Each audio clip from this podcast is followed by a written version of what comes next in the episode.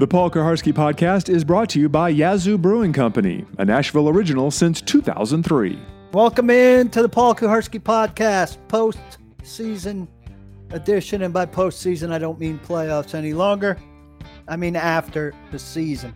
I'm sorry. I know that still saddens you, and it's understandable. Uh, I come to you from the home office in Brentwood, Tennessee. Uh, and I bring you a special guest and a sounding board for us to review everything, mostly the roster. David Boclair, longtime friend of mine, been around since the beginning of this team in this town, uh, expert on many things Nashville, but solely focused on this team this season as he's joined SI.com. David Boclair, nice to have you. Thanks for coming on. Yeah, it's good to be with you. I, I've been thinking about it all these years as colleagues and friends. I don't know that we've ever done much radio or TV or podcast or any kind of media together. So this will be uh, this will be entertaining. You are also uh, a weekly guest on uh, Wake Up Zone. Forgive me for not knowing your day on my Thursday station. Thursday Thursday mornings from seven to eight Central Time. Yes, early early morning guy where I do the midday 180 from 10 to 2 as you guys know so he's thursday morning if you're an all day listener or you should have appointment listening there as i clearly don't because i'm not that much of a morning guy and also i try not to listen to too much other sports talk radio because it then uh, causes me to kind of uh, answer too much and then people don't realize what i'm doing and i realize what i'm doing and it gets me into trouble so that's the answer for that. David, let's talk about this roster uh, after what we've just seen, and I'm going to splash around positions a little bit, and we'll see where they uh, where we think they should be headed, what kind of shape they're in, and what they need to be doing. Uh, see if we have some consensus and uh, better yet, some disagreement. Let's start on the defensive line. Um, Jurrell Casey uh, really thrived uh, at some points this season. Uh, some goal line stand work that was amongst the Titans' best defensive moments this season. Um, really big in New England, um, where he keyed that that goal line stand that forced the field goal that was the difference in the 14-13 lead that the Titans sat on and milked for a long time until uh, Logan Ryan's interception at the end. But uh, he's going to be heading into his 10th, se- 10th season next year. Um, a little bit less consistent, and he's worth over $11 million next season. I think that there's an element of the Titans that would like to move away from old. Casey might be the exception to that, or he might be a guy that they think better a year too soon than a year too late. What do you think about his standing with this team? Yeah, I think his I think his standing is is pretty solid just by the fact that he's been a captain what six years in a row now. Uh, you know, so I, I think his his place in the locker room has to be factored in there, and and I think I think at the very least you would look at him and say this is his this is his last year, maybe his last best year, just because he can go through an entire off season of you know OTAs, minicamp, and all that working alongside Jeffrey Simmons and, and sort of giving him the, the sort of tutoring that, that Simmons didn't get this last off season in training camp because he was rehabbing the knee injury all the time. Uh, I, you know, I talked to Jeffrey Simmons the day after the loss to Kansas City, and and he talked about Casey and how invaluable he was. You know, there there were sometimes basically where they're breaking the huddle, and and Simmons is having to look at Casey or Daquan Jones and say, "Now I'm doing X on this play, right? You know, it it wasn't like he had he had everything locked down from the get go, and so I I think uh, I think from that perspective, you would say he's uh, even even if, and I, I think there's a legitimate concern about Jurrell Casey's health at this point because he had the injury that that caused him to miss the Indianapolis game at the end of 2018. He he talked about being beat up a little bit this year. I mean that that's obviously a very physically demanding position that he plays, and, and to have played as much as he has, as long as he has, and as well as he has, uh, you know, it, it's reasonable to expect that he's wearing down at this point. I wonder if they might be able to get that 11.25 down under contract through 2022. I don't see. I don't think he's going to see the end of that. Uh, I, I agree with you. I think he's here uh, for at least one more year, but he's 30 uh, in this yeah. season. And, and, we know the other side of 30 isn't something that's uh, hugely popular. Jeffrey Simmons, I think, uh, still has a ways to go in terms of recognizing what offensive lines are trying to do to him. But heck of a debut against the Chargers. Some really, really impressive moments, some impressive plays, awfully good brute strength. And I think with an offseason focused on football instead of rehab, um, we may see some really impressive things from him in year two and certainly beyond the thing with Simmons too that that I find interesting is is he reminds me a little bit of Steve McNair when you talk to him, and that he understands how gifted he is and and how talented he is, but but he's not really impressed with himself. He's sort of like, yeah, you know, that's that's what I do. I go out and I and I beat the guy in front of me. Yeah, he is kind of nonchalant about it. I, am interested. I, I, think he's going to be very good. Daquan Jones was bad, I thought, in 2018. And I thought, well, he's going to be a guy that just doesn't plug in to what uh, Mike Vrabel and Dean Pees are asking about. But lo and behold, he did click in.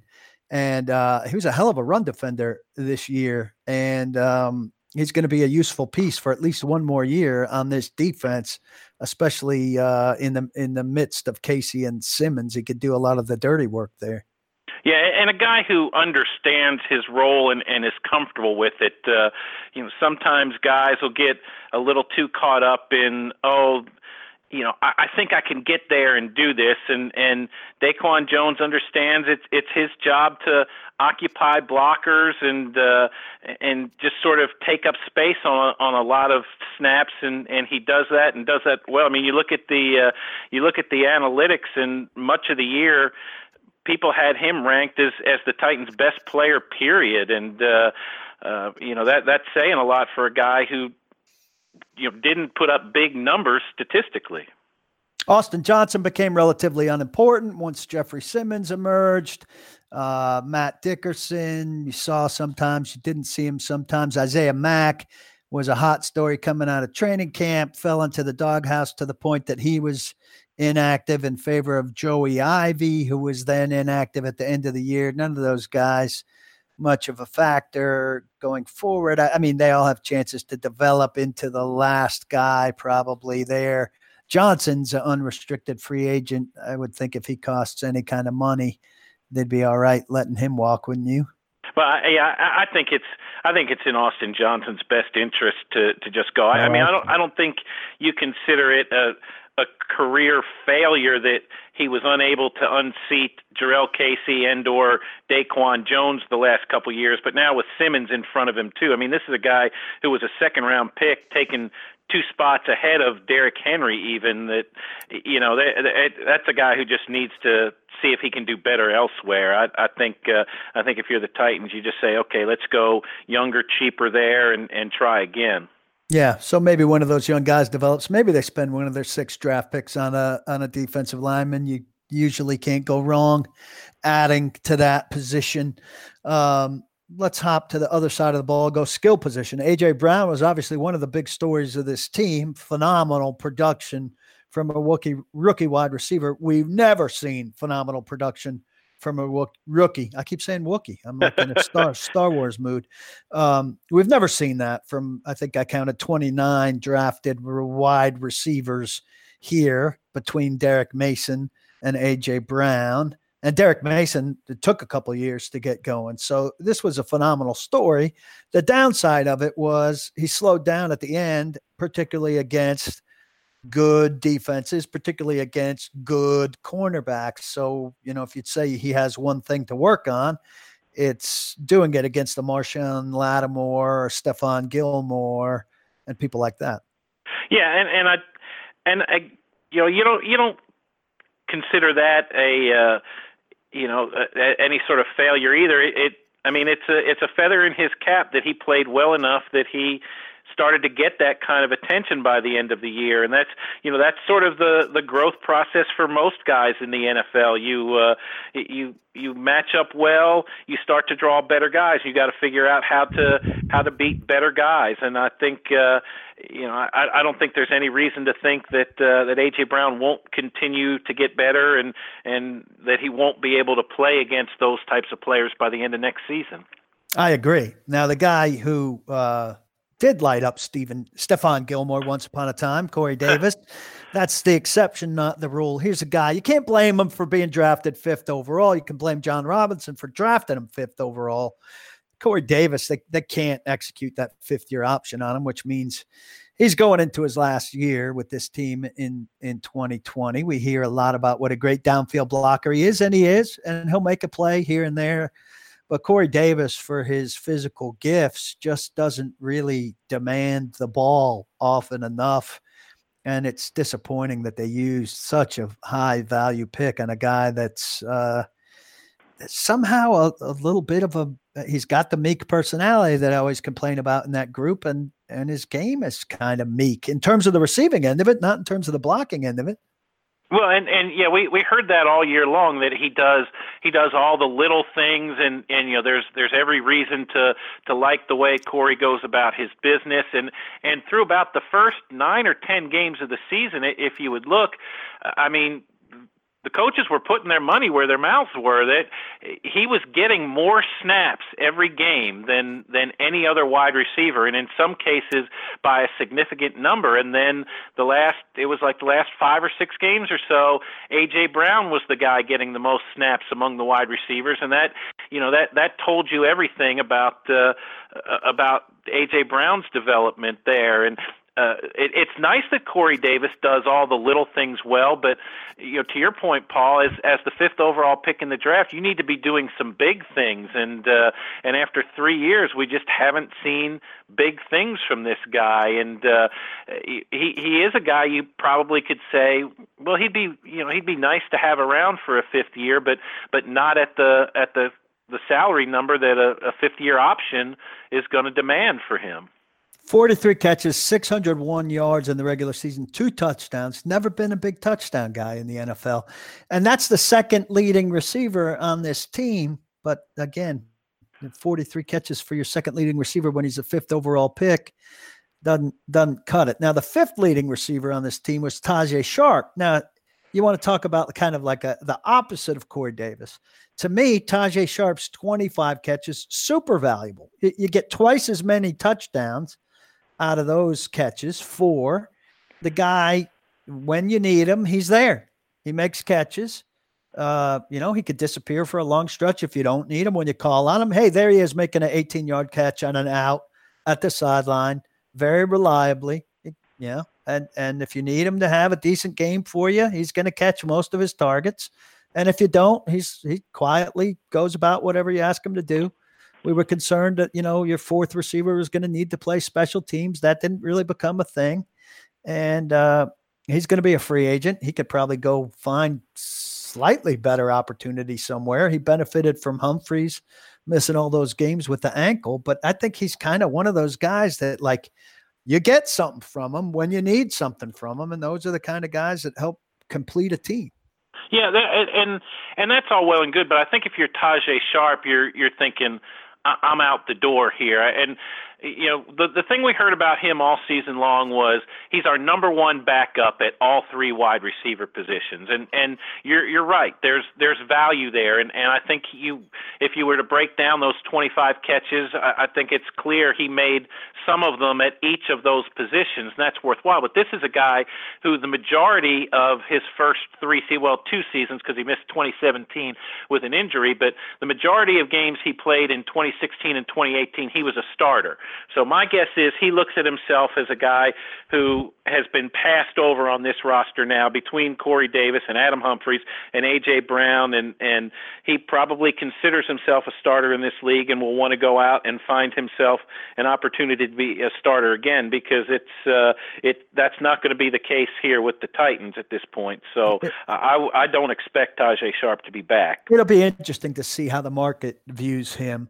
Kalif Raymond is a nice story. Everybody loves him. He's almost like a mascot type. He, he uh, overcame being cut a bunch.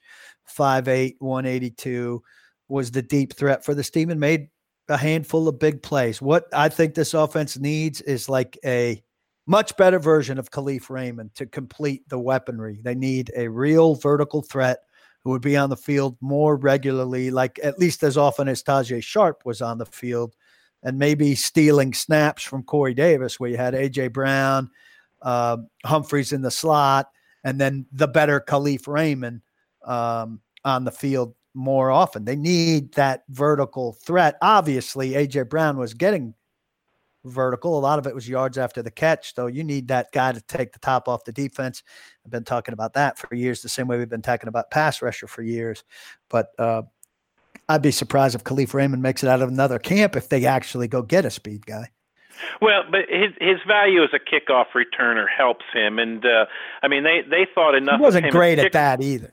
Well, but but they thought enough of him in that regard that they actually cut Darius Jennings mid-season and and went with Kalif Raymond because they thought they needed more out of that job. And and Darius Jennings was coming off a, a 2018 season in which he set the franchise record and led the NFL in in kickoff returns. So uh, uh, you know I I think they I, I think they feel like Raymond has that elite speed. You know, in a perfect world, you're looking at him like, okay, he's sort of a Tyreek Hill for us, and and you know, he he he is a long way from Tyreek Hill at this point, but a smaller guy who has some elite speed. I, I think you you know you you give him the opportunity in training camp. As Floyd Reese used to say when he was general manager, you know, every year you want you want a guy to show you a little something more, and when they stop showing you something more, that's when you're done with them. And and I think Raymond has done enough to to be back next year and say, show us a little something more. Yeah, but hopefully there's an actual guy who's closer to Tyreek Hill who then makes him expendable. Yeah. You're listening to the Paul Kuharsky podcast, part of paulkuharsky.com. I am brought to you by Yazoo Brew. I'm sure Dave is familiar. What's your favorite Yazoo? I'm a Hefeweizen guy. I uh, I am I am a big uh, Gerst guy. He's a Gerst guy. Yazoo is great to me. They sponsor this podcast and they have for some time. I will hope that you will be great to them. So, Super Bowl's coming. When you go watch the game somewhere, pony up to the bar and order it. Or if you're going to a friend's house, grab a case and take it over there. If you're hosting a party, fill up your fridge or or get a keg. I think you can get a keg. I hope you can get a keg. They're great to me. Be great to them. We appreciate them.